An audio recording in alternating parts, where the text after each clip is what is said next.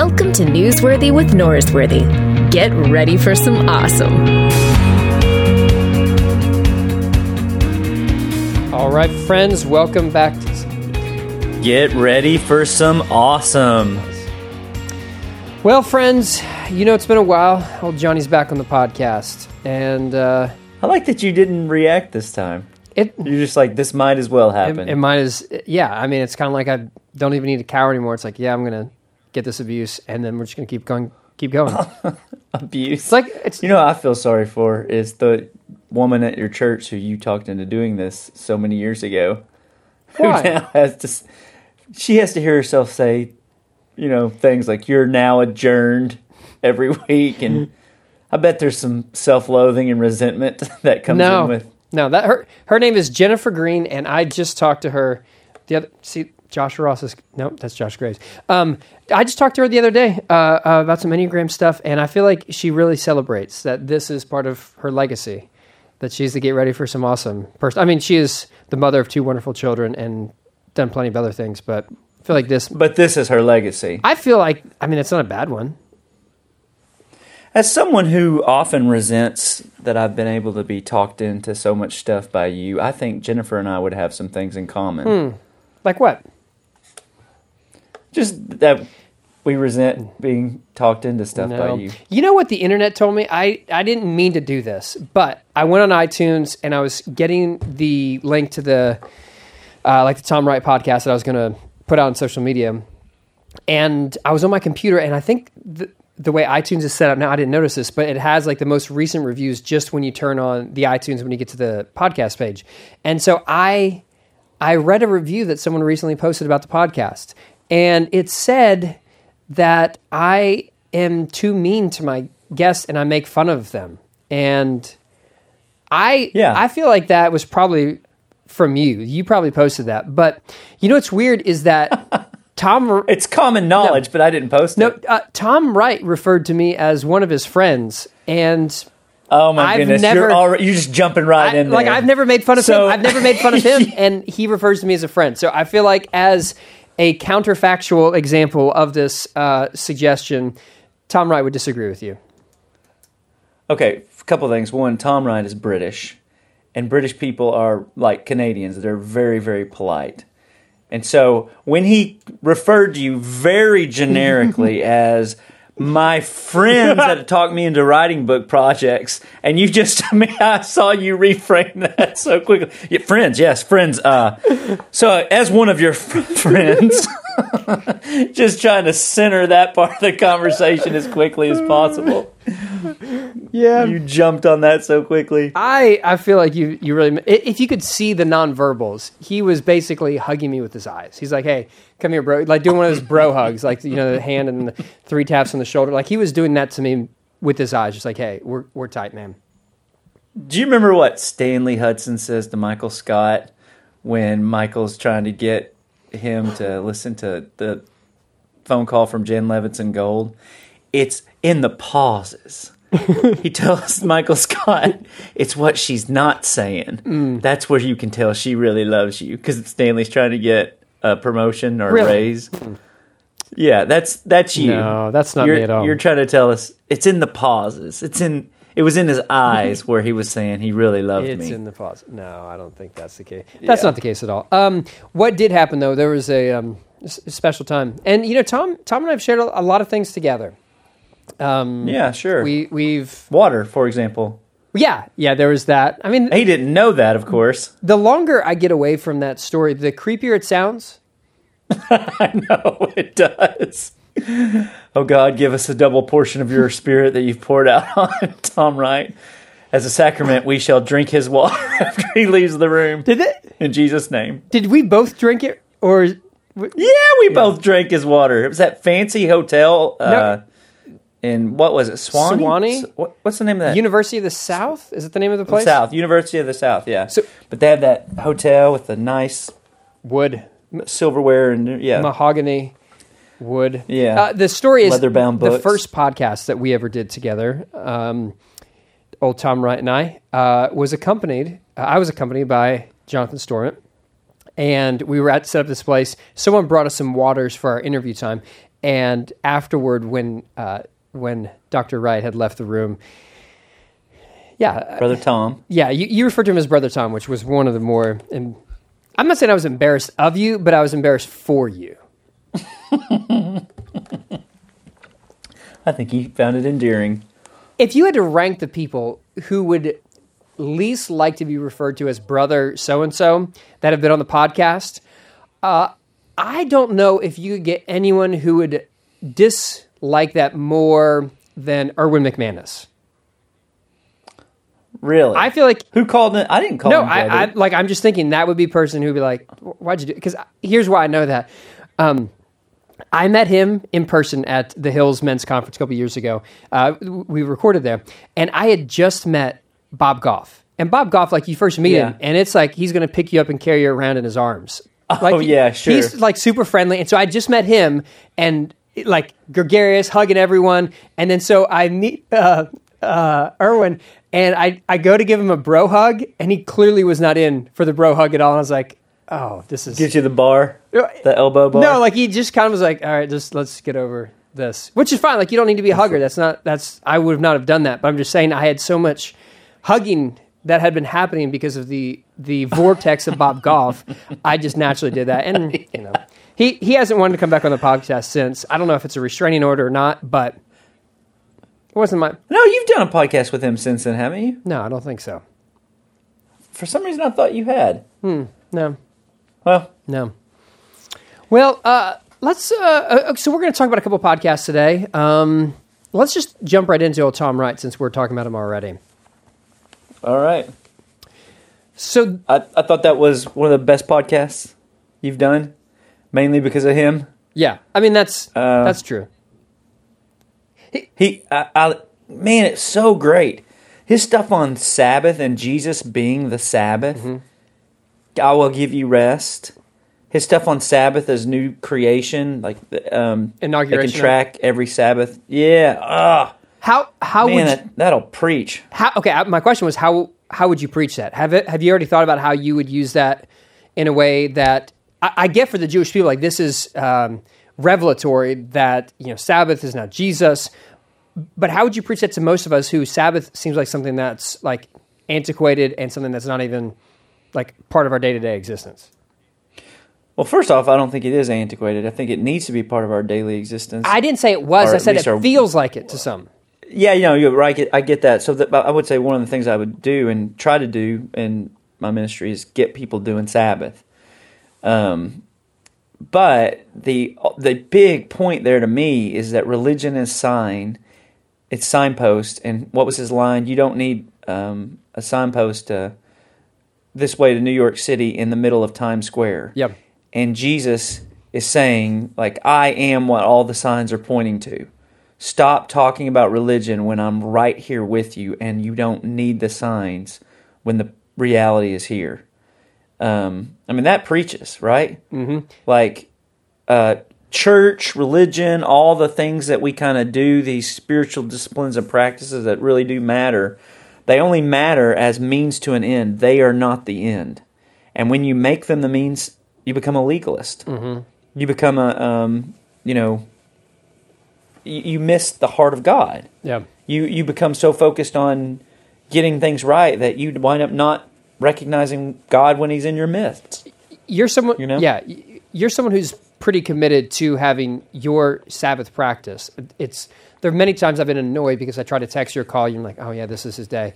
Uh, so how do you then understand what you're doing with that spiritual practice of practicing sabbath with that understanding of jesus as the true sabbath?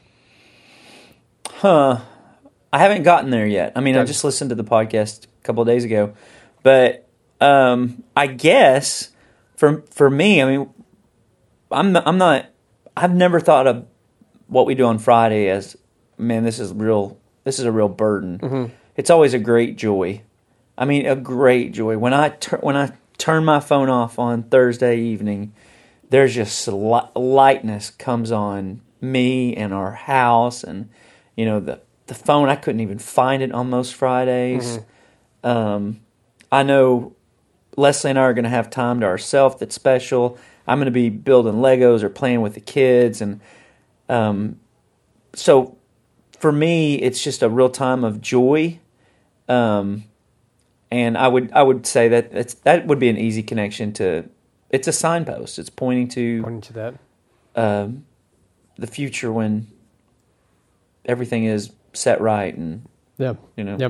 Uh, since I'm trying not to make fun of my friends, I'm not going to say that you said you're going to play with Legos or play with your kids, which would infer that you just play with Legos by yourself. and I'm not going to do that because I don't make fun of my friends. Because Hey, listen, Lego's doing real good work these days. I don't know if you're paying attention. I- was buying Legos for uh, it was a bir- birthday present for one of our boys, and uh, me and another kid were in Target or something looking for them, and this like 55 year old man came up to me all by himself and was saying, "Have you checked out the Marvel collection?" and after after a while of talking to him, I realized this dude, this is what he does, Yeah. and there's no kid involved. He just anyway. So I, I'm not that guy, although I do enjoy building Legos with my kids. okay, can speaking of Marvel, this is a complete tangent. Is is the Joker? He's not Marvel. He's the different one, right? He's DC. DC. Yeah, good grief. I'm sorry. Fate Haygood would just I'm sorry to offend you. be rolling his eyes. Oh. Yeah. Have you seen Joker yet? I have. I'm going to spoil. If you haven't seen it, like fast forward. Give No, no, don't. I haven't seen it. Is it super dark? Okay, if you haven't seen it, I'm not going to talk about it now. Undo the spoiler. We're not going to talk about it if you haven't seen it yet. Okay. Yeah, I had a lot of I have commentary on it I wanted to share with you, but uh, you haven't seen it, so we won't. But okay, let's get back to Is it dark? Is it super dark? Yeah, I feel like if you watch the like even 10 seconds of the trailer, you get that. Is it darker than the Dark Knight? Don't take your kids to it is what I'm saying. I, w- I got I was taking uh, Samuel and Joel to the Addams family the other day, and I got up to the ticket thing and I said three for the Joker, please. And the guy like lost his mind. he, he thought I was serious, and no, no, sir. They It's really funny. Okay. Uh, uh, Tom Wright, uh, Legos Sabbath. Um, okay, so one of the things that he did in that uh, in his book, which I again his his concept about temple, uh, what temple is the space, Sabbath is the time, and the idea that it is the inauguration of the new heavens and new earth. This is the new creation, and we have these little signposts that are pointing us to that. One of That's right. one of the things he said uh, after that is the first century Jewish Christian audience wouldn't probably all connect the dots on this. And that Yeah. this idea is when we read history, read text in reverse. And so we have the ability, the hindsight, to go back and read all this stuff in light of what was going to happen and what did happen that they didn't understand. If it wasn't my friend Tom saying, that rolls right off the tongue. If it wasn't my good pal Tom, my compatriot, my uh, my confidant We're Tom, gonna do this. you- I- You're confidant. Yeah. What have you confided in, Tom? a lot of stuff. You don't know what we said before we went on there. But uh, me and my old pal Tommy, if it wasn't him saying this, I would go, isn't that a little bit precarious that 2,000 years later, you have an insight about what a Jewish perspective on this would be if they themselves didn't have that perspective, right? It, it, se- it seems troubling. yeah. But I, the, the positive side is the idea that the Spirit is continuing to be at work. God is still continuing to be alive, and as God continues to reveal who God is to us in ongoing ways that flesh us out in, in fresh ways for us to see that maybe was missed before. Yeah, uh, maybe so. And part of part of I think every age has this where you know you're in, you don't recognize the water that you're swimming in too. Yeah. you know. So the Pharisees obviously think that the problem that they've got is um, holiness related, and um, the temple can't be trusted because the Maccabean, you know, what happened to the Maccabees with the temple being polluted. So they're going to push temple regulations down in everybody's home, and they get tunnel vision for that. So their their their idea of what the temple is supposed to be is really more related to keeping God from getting ticked off at their lack of holiness. This is one of Jesus' main verses. I desire mercy, not sacrifice. Um, the so, I, but I, I think every every generation misses the mark. They just don't. They can't tell where where it is they're missing it. I don't know that we've arrived and have some you know perfect viewpoint to be able to understand all this. But if anybody has, it's Tom Wright. Yeah. If anyone, You know what I no, mean? I, I completely uh, agree with that. And I, I, I feel like I feel like it's different than like uh, the Church of Christ theology we grew up with. Like, and in the 1950s, we figured it all out. Here's the pattern. Do this, and God will be happy. I think it's different in the sense that Tom Wright and people like E.P. Sanders and Dunn and Scot McKnight and those people have done the serious historical legwork to take seriously not just first century Judaism and you know that stuff, but the generations before it and after it, and kind of what does that make yep, sense? Yep. Um, I feel like they're they're very historically grounded, not and they know their own biases. Agreed. And at least to some extent. and I like that you disassociate it from. There's obviously a unhealthy hermeneutic that, especially in our tradition, that we've seen them. Oh, we've figured out, we've Mm-hmm. arrived. There, there's that attitude of, hey, we're the enlightened ones, we've got it all figured out. And there's another one to say that we believe that God continues to reveal who God is to us, and that this Yeah. process of revelation was fully done in the person of Jesus, but we continue to understand exactly what that meant as God's Spirit still is involved in leading God's community, i.e., the church. And there's some epistemological humility. That's a Randy Harris line Mm-hmm. That I, I see in people like Tom Wright. You know, I've heard him say, I, I know I'm at least I'm wrong on at least twenty percent of the stuff I believe. The problem is I don't know what twenty 20% it is. Yeah. yeah. And I, I like that. I think I'm at least wrong that much. Um, Yeah, I'd agree. I just I- so I'm I and shut up. I enjoy changing my mind. I enjoy like learning new ideas and being challenged Yeah. because I feel like you're beating back darkness and it's just epistemological humility. Yeah. Everyone has some percent that they're definitely wrong on. We, none of us just know what it is. Now, I've also heard Randy say, uh, yeah, you can trust 80% of that, what that guy said. Uh, I was asking about some author, and he goes, yeah, you can trust 80%, which makes me feel pretty good since he says that about himself, too.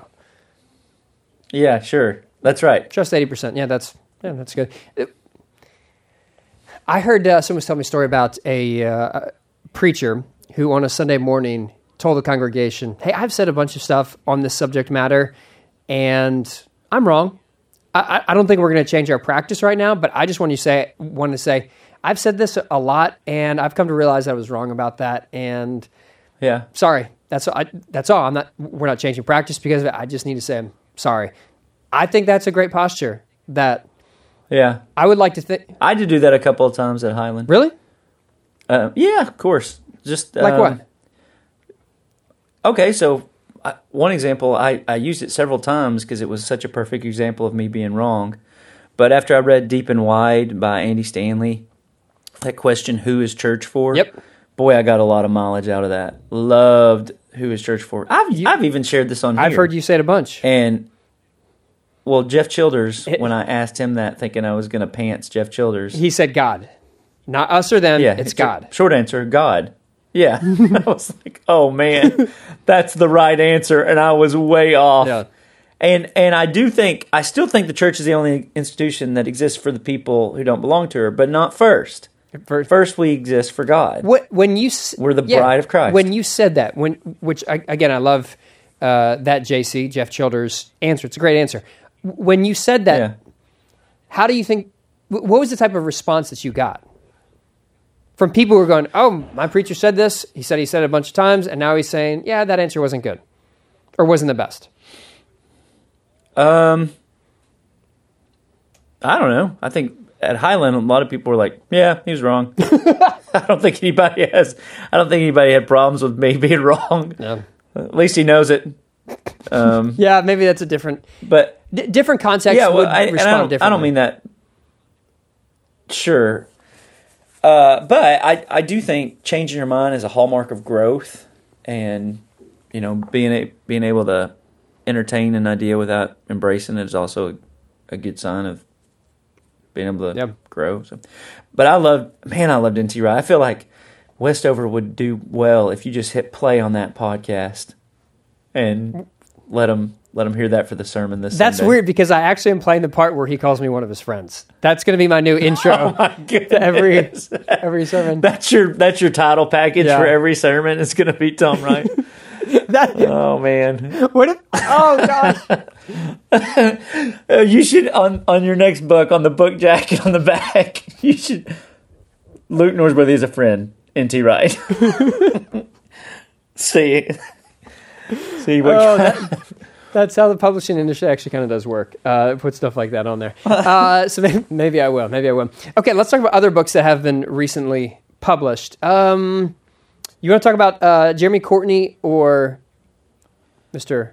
Pacific Yeah. Northwest, John Mark Comer so first? I, I guess I have a. Uh, let's do Jeremy Courtney um, first. I have a question. I didn't understand some of what was happening because I don't think like is the book about him being betrayed by his best friend? The Is that what he's writing about? Uh, y- yes, that yeah, there was someone who was very close to him uh, over there in Iraq who was a partner. Uh, they, I mean, they they did a, a ton together, very close, and yeah, the person turned on him over there, and Betrayed him. yeah, So a friend stabbed him in the back. I can relate to that. No, I'm just just saying I'm not talking. it's a much more relatable book now. No, So all that was for The- that. the That you big- set that up, and no, that's the it really payoff? wa- I really didn't know what. Here's the here, uh, Once you were answering the question, I thought I'm going to make this joke, but I really didn't know what the well, I book was about. I was kind of debating this part, but in the original, like the galley of the book that was sent to me, which is not the final version of it, it actually had this person's name, but then uh, he, you know, he changed I think he says that in the book that he changes a lot of names of, which is a, a typical thing that many authors do. yeah, sure. But it's also a picture of there's different realities of him telling a story over there and the complications that can come from something like that. Oh, sure. To where you have someone's name in your book and it, it Was the guy that did it a believer, like a Christian, or was he somebody who was just a NGO partner? that's a good question. I don't.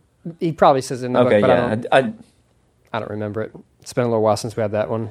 So, your question that you asked him, I thought was a good one about it. Just seems so unrelatable the life that people like Jeremy Courtney and Shane Claiborne, and who was your other example? uh, Jarrod McKenna. Oh, your yeah, um, to you know, middle class parent. You got kids. You're just trying to help them, help disciple them, keep yeah. What What does it look like for for someone with a yeah. traditional? And none of them would ever say, "Oh, everyone has to do all these things." And I loved his, his Sure. response of, "That's not what we're trying to do." But you get that, right? Oh, totally. I remember reading The Irresistible Revolution uh, back when I was like 24 years old. Uh, we were working at the Hills together at the same time, I think, and just how do you how do you do this? Because it feels right. It feels like a good Jesus-y thing to do. Um, and then having that question from my buddies. I remember Matt Pinson. You know Matt. Um, he he's basically a single dad at the time because Christine was in the hospital with health stuff all the time, and he's reading Irresistible Revolution, and he's just feeling so guilty because he's not going to Iraq to. Uh, and I, I remember thinking to him, hey, or saying to him, "Hey, man." I think you're doing a pretty good job being faithful and showing the love of God to the world Yeah. by the way you're taking care of your family right now. Yeah. You know, so it's not as dramatic, but it's just as faithful. Yeah. No, I. I yeah, I think there's a similar effect like when you come back from like short term quote like mission trip. Mhm, sure. You come back and you're like, oh, I'm, Yeah. I'm never going to do it, and then I, you know I'm going to never spend money on anything, and I'm I'm going to Mm-hmm. radically change my life. And then you stop at the Rainforest Cafe on your way home. You're like, yeah, okay, this is this is my normal. This is what I'm going to do.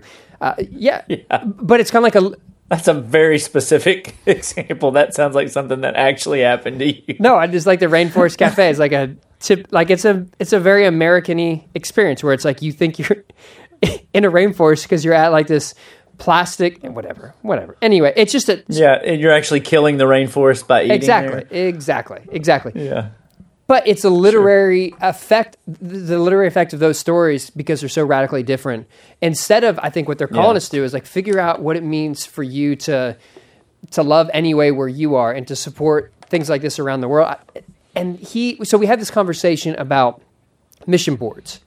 And part of the narrative that he tells is, you know, the mission board, the pastor back home didn't really get it. And in some ways, like that pastor, even though I don't think Jeremy was trying to set him up this way, he's kind of like the, the villain in his story, where you have person at the, Sure. at, at the big church back in Texas who doesn't have an ability to accept the counterfactual reports that Jeremy's giving. And so the question was like, wh- what do you do for them? Like, how do you, uh, those of us back here, we're the ones receiving that information. How do we have the mental flexibility to go, okay, I, this is a lot different than what I imagined, but I trust that the God who we saw in you that made us feel called to support you is still working in you, even though this is a lot different than what I saw. So here's the great thing about churches of Christ. Uh, in theory, in practice, we're horrible at it, generally. Um, and this is inside baseball for Church of Christ people, but we all say we're autonomous, right? Um, I took a ton of missions classes at Harding because I was going to do missions, and um, this is the thing that we're so bad at. It, you can you can tell we're bad at it when you walk into any Church of Christ if they're still in existence in the Northeast or on on the West Coast or whatever. You can walk into those churches and you can say, "Oh, this was planted from Oklahoma, circa 1965," and you can almost get it right every single time because they and and it's not just there. You go to different parts of the you know Southeast Asia, for example, and I remember actually talking about one time a missionary in the Ukraine got approached by a Ukraine a Church of Christ person that said, "What is your position on Jubilee?" Which is that conference Mike Cope started. that was somewhat controversial. A Nashville conference had become a dividing issue of fellowship in the Ukraine, which is, I mean, it, I think it's the same principle Jeremy Courtney's getting at. We're taking these ideas that don't have any, they don't, we're, we're trying to transplant a tree instead of taking seeds. Mm. Yeah. That's good. I like that. I, and I think that's an accurate de- description of it. And an unwillingness to see things that are going to look different than what we started with. And that's, Sure. you see that from someone who lives in Iraq and comes back to Texas, but even from generation to generation, I, I know when my kids Uh-huh. uh, are 30 or 40 and I'm looking at the way that, that generation wants to do church, I'm going like, that's, that's not how it's supposed to be. That's not how it's, I, I think it should look. And You know what I've been getting a lot of mileage out of here in Little Rock with? Phyllis Tickle's Great Emergence. Her every 500 years. There's the a rummage sale, a yeah. rummage sale. yeah. I think the generational divides are so stark right now because of that. What do you mean? You know, because it, it's, uh, well, I mean, it's Church of Christ grew up in modernity. So we, we're booming in the 50s. We've got all the answers, approach the Bible like a scientific method. You know, um, there's a blueprint, just do the blueprint, you're good, certainty. And then, you know, so there, there's this season of rapid growth. And then now, uh, our age and younger are all post modernity. So we're just we want we want we it's not just that we want mystery it's that we realize how much of life and especially theology and god is mysterious like beyond human understanding and to come into a conversation where people say they claim to have all the answers it just doesn't ring true yeah. Yeah. I, I mean is that No, fair Don't- so i've been getting mileage out of the the every 500 years like this is normal but the generation gap that is 20 years really feels more like 120 years because they just think so much differently. I would love. I would love for someone who could analyze if the change really from generation to generation, because of postmodernity and modernity, is really that stark. Or part of me is suspicious, and we think everyone thinks they're so much different than the generations before them. And maybe Sure. Phyllis Tickle is right, and in some ways, she is that person, or she was that person because she writes as someone who is a few generations above those who grew up in modernity. So she saw it. So I guess maybe that's a, a fair observation that she can make. From- Yeah. yeah, I, well, I, I thought it was helpful then, and, and especially helpful to me mm-hmm. now, trying to explain, you know, kind of because the post-denominational world is is just recently hitting Arkansas, and so a lot of a lot of the people that are here are scratching their heads, wondering, well, now why aren't our twenties going to church? Our thirties, they they graduated from Harding or ACU or Lipscomb, and and they came to our churches, and now they're they're asking these questions that I don't know. Me and you lived with for the last 15, 16 Yep. years. That So I'm Do you remember on Back to the Future when like his thing was he was going to go steal like a sports almanac, and so he knows all the answers and he can bet Yeah. on them? Do you get to do that in Arkansas? Yeah. You're like, hey, guess what? I, it does feel a lot like that. It feels a lot like that, and I, I hope that doesn't come across patronizing. But it's just like, uh, and I remember being at ACU and hearing them say within the last three or four years, man, I, I feel like the world that we dealt with 20 years ago is just now when we would talk about like a Harding, um, which is a Church of Christ University for those of you that are not familiar. That Luke and I both. I went to. only for a year, Um, nine months on campus. I found a picture of you um, there as well, and it is a wonderful picture that I can't wait to share on social Hmm. media at some point. I'm holding it out as hostage. So, but anyway, they they were just saying This is why. We could we could help because this is why what This is why. the, the betrayal. This is why the betrayal happened. All right, come on. Anyway, so just that world, that world that um, it's not surprising. Gotcha. You know, it's not a surprising thing that's happening. So when we think of worlds that are very similar to Central Arkansas, let's talk about the Pacific Northwest. very, similar. Very, Oh man, it's very similar. hearing Jer- hearing John Mark Comer talk. It's like wow, He gets me. It's yeah. Did you? Actually, he does Yeah. get me. Orthodox Rob Bell. Yeah. Life goal check. The uh, restraining order, Mm, not so much check. He, he has this thing about uh, the one of the biggest threats for the American church is li- progressive theology. Figured you would enjoy that. Did he say it's in the book. I don't know if he said it on the podcast as well, but yeah, I figured you'd like that as well. What's he talking about with progressive theology? That can mean a lot of things. I don't know. He, I, I want. That sounds like a dog whistle for conservatives. I, I don't know. I don't know where he was going with it. It can mean whatever you. It seems it seems like a harsh Uh, statement to make, but I didn't get to talk to him about it. But what we did get to talk about was all this slow down and not hurry anymore. And the idea I, I know some people you listen to that podcast and you go, Oh goodness, you're a highly successful person in your early thirties. Woe is you. Oh my goodness, your church grew so fast. Man, life must be so hard. What's it like? Like it's the equivalent of like a um, you know, like the pastoral equivalent of someone saying, you know what, I've got so many cars. It's just like, I don't know. Do I drive my truck? Do I, do I drive the Tesla? Do I drive, you know, it's just like, woe is you, you know, like Yeah, who tough life. cares? It's a tough No. life.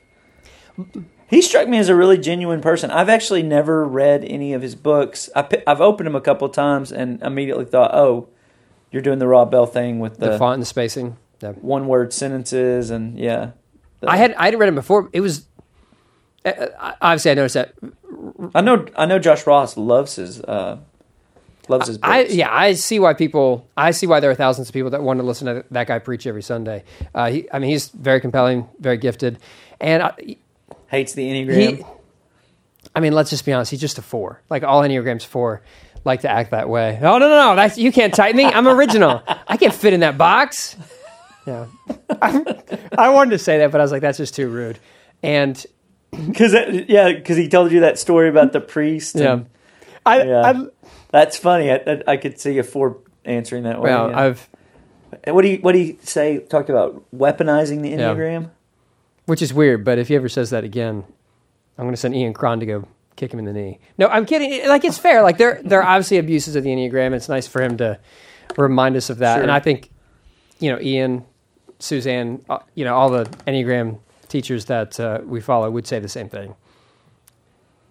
Yeah. Sure. Um. So the the thing about the angst of being a successful kind of you know preacher, having thousands of people come. Um, I th- when I was listening to that, there was a part of me that was like, "Oh, wow, what a heavy burden to bear." But you know what? The more he talked, the more I was like, "No, I get this. I Yep. understand this.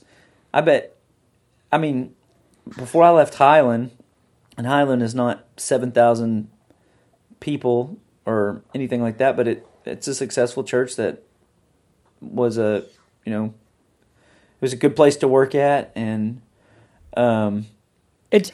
And- but before I left high, I was going to say like that. That is a, a similarity. I mean, the notoriety and the influence of being at the Highland Church of Christ um, is unparalleled with most churches of Christ. And yeah, I think you. It's fair to say you made a similar step down. That in a you know traditional status definition of it. yeah. uh, So did he leave the church that he planted and and is doing something else? No, now? I- I think it was one of the campuses, and he kind of took over the camp, a smaller campus. So it's still kind of the same church, but it's also kind of not. Okay. Yeah, I I do think. I mean, I remember at Highland my last year reading like uh, Richard Rohr's um, what's his The falling upward stuff. midlife crisis book? Yeah, Falling Upward, and Halftime by Bob Buford, and all those. Because it was like the, the the same energy. I think he used the term first life energy. The same energy that I had just didn't seem to be. The reservoir was drying up. For, I didn't really care about the stuff that I used to care care about. Um, you know, trying to make make my mark on the world or whatever.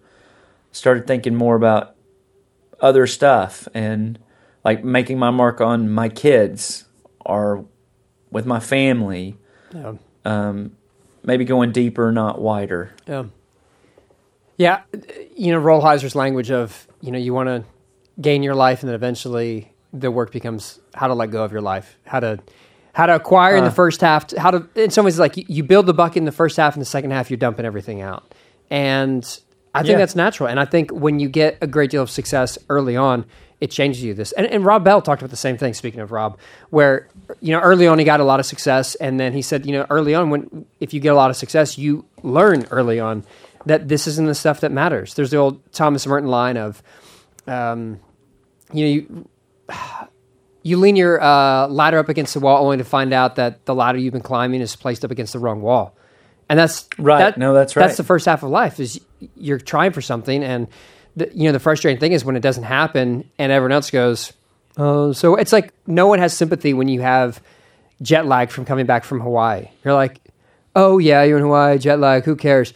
But you're still tired, like you're still exhausted, and even if what you got to ascend to is every definition of what uh, success is in the American definition of church, it's still it's still a wall that's not going to get you over and fill you up in the way that you thought it was. Yeah. How's this played out in your life, man? Um, hmm.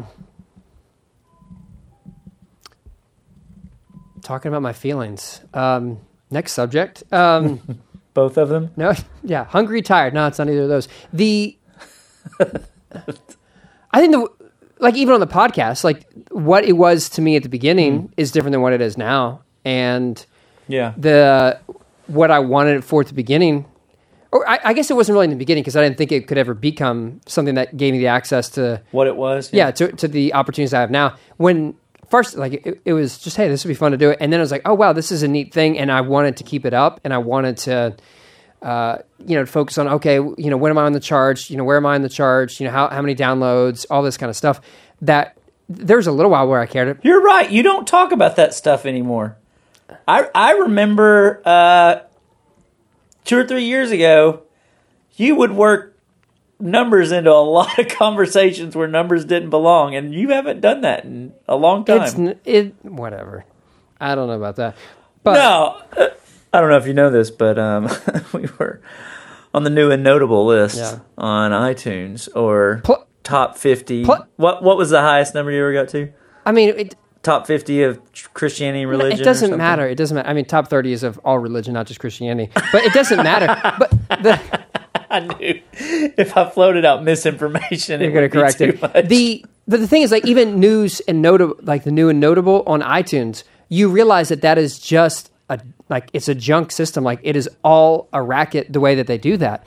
And Sure. there's there's ways to game it to get on, it. and part of the the novelty of like that kind of success is you see how empty it is. And like the New York Times bestseller list, which I have not been on by any means, but you when you realize that it's literally just two guys in a room in New York, as I've been told, who just arbitrarily pick these books. Like I, I've had friends who No, wait. Yes. Doesn't it have to be like how many are sold? I've had friends who've had enough numbers to be on the list, and who have actually had higher numbers than people below them on, uh, like the Publisher Weekly count or something like that. Um, but What? it is there's a degree of arbitrariness to it that you go uh, Nuh-uh. like, and that is the thing. Like New York Times bestselling list is like that is the primo award that any author can get. That's why I wasn't on the But New York Times bestseller. That list. is it. That is the only reason. but but that is Oh my that is the goodness. game. the system is rigged. You're right. It is. It, that's the game. Is like you see all this stuff and you go, well, that's not really that Im- impressive. And you go, it- it- you know, you, you- it's like you see a guy at the gym and you're like, oh, that guy's all jacked, and then you realize, oh, that's because he's on steroids, and the reason he looks like that is Yeah. because it's artificial. A- And in some ways, a lot of those things that we chase after early on in life, you realize that's that doesn't matter, and that's why you're saying what matters more is now you making a mark and investing in your family and your kids because you go, there's nothing artificial about this. This this is what Yeah. what it's all about. Now, I, I think And and on some level, I feel like I want to make my life my argument. Does that make sense?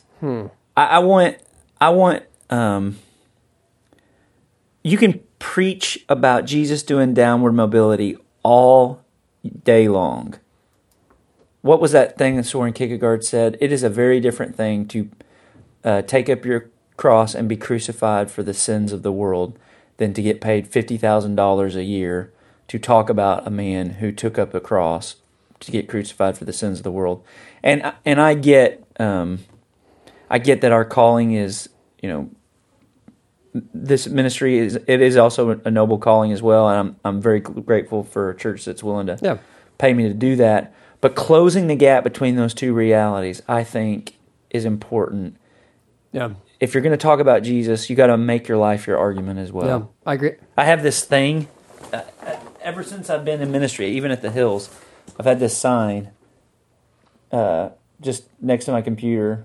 Twenty percent is teaching about Jesus, and eighty percent is modeling Him in your life. Um, That's pretty good. Which is why I'm friends with, Hmm. you know, Yeah, sounds about right. certain people. Yeah, uh, that's Yeah. that's that's nice. The first half of life, you're chasing things that are ultimately you realize this is the wrong wall that my ladder's placed up against, and then the second, like you start to have freedom from that, and I think that's the best you have to offer the world.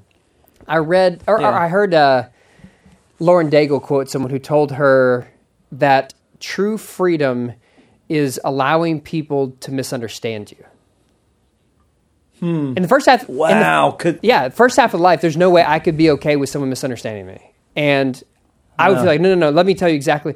Second half, it's like, you know, it, I can be faithful to who I need to be and what I've been called to and, and the lane that I am in. But uh, it's, it's okay if, uh, if you don't get me. And that's, I think that's what freedom looks like. boy, that's helpful. Yeah. I'm in a season where I feel misunderstood a lot, and that's actually a really helpful line. Thank you, Lauren Daigle. Yeah. Well, thank you, Josh Graves, for retweeting that or somehow showing me that on online. Anyway, yeah, True Freedom. That's that. Um, uh, as we wrap up, we also had the Henry Nouwen book, which I mean, speaking of people who help you get to true freedom, Henry Nouwen, he's Yeah. just always soup. And downward mobility, right?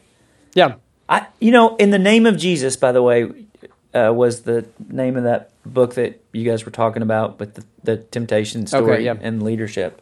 It's called In the Name of Jesus. I never knew that he gave that originally as a lecture with a mentally handicapped person standing there from his home. That makes you read the book totally differently.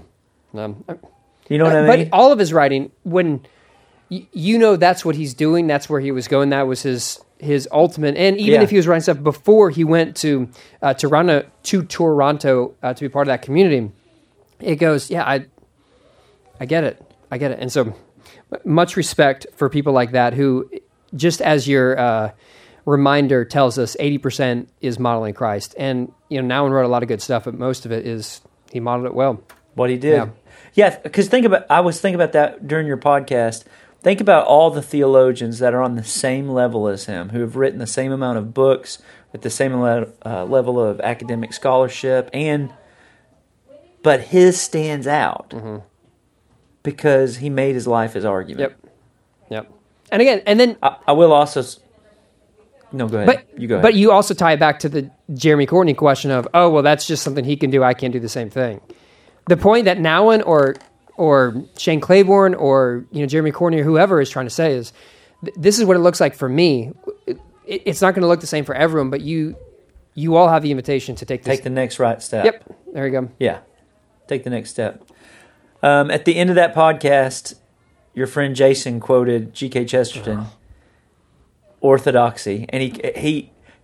I kid you not. When you, you were saying something that made the end of orthodoxy come up, and I, I thought that's what that. And then he said it, and I was, oh, I've got to get to know this guy. And then he was like, and uh, Jesus held back uh, his. I can't remember the word he used, and I was like, mirth, mirth. I was like, it's mirth. Uh, so I just would love to get to know Jason. Maybe we could just get you out of the way of being the middleman and strike up a blossoming friendship. Okay. Yeah. We'll uh, Notre Dame, he's going to be Catholic. He's going to love Chesterton. We'll uh, we'll let the audience decide if, uh, if there's ever a time that I'm too ill and I am not able to do a wrap up. If they want to hear uh, a Storm J combination, J Storm, uh, J and Storm. I don't know what we call that, but um, if we'll see, we'll pray about it. we call it magic. That's what we call it. Okay, Jonathan, this podcast will actually be released after you and I get together and spend a few days uh, together in person. What what do you assume will be the biggest blessing of getting to see me in those in that time that you've already spent with me by the time this episode airs? The biggest blessing of getting to spend time with you. Will be Oh, j- it's so hard to quant. To, there's so many. It's so hard to choose. okay. You know, you're just such a. You're just blessed to be a blessing. That's true. That's about right. Just sprinkle blessings everywhere you go. Maybe what I could do is I could show you my copy of Richard Beck's book, which we will be discussing Oh, next month on the pod. you're so awful. You're so awful. Okay, truth be told, they haven't sent me uh, an actual hard copy of it yet. I have a digital copy that he sent me like six months ago, so I don't even have one yet. Sorry. I need to be honest. Yeah, mine is pre-ordered, so I'll get mine when the rest of the commoners get it. You know what's terrible is I saw, That's the difference of. know, well, That's the difference when working at Highland, hey, but you know what? I, working at PV. you know what? At PV, I bet you get a lot of free like uh, feed for the pigs and um, Kubota. I was taking a drink of water, man. So well timed. That's great. I did not see that coming. You think? Oh, that's good. You know, we're in a capital city. We're in Little Rock. It's not like.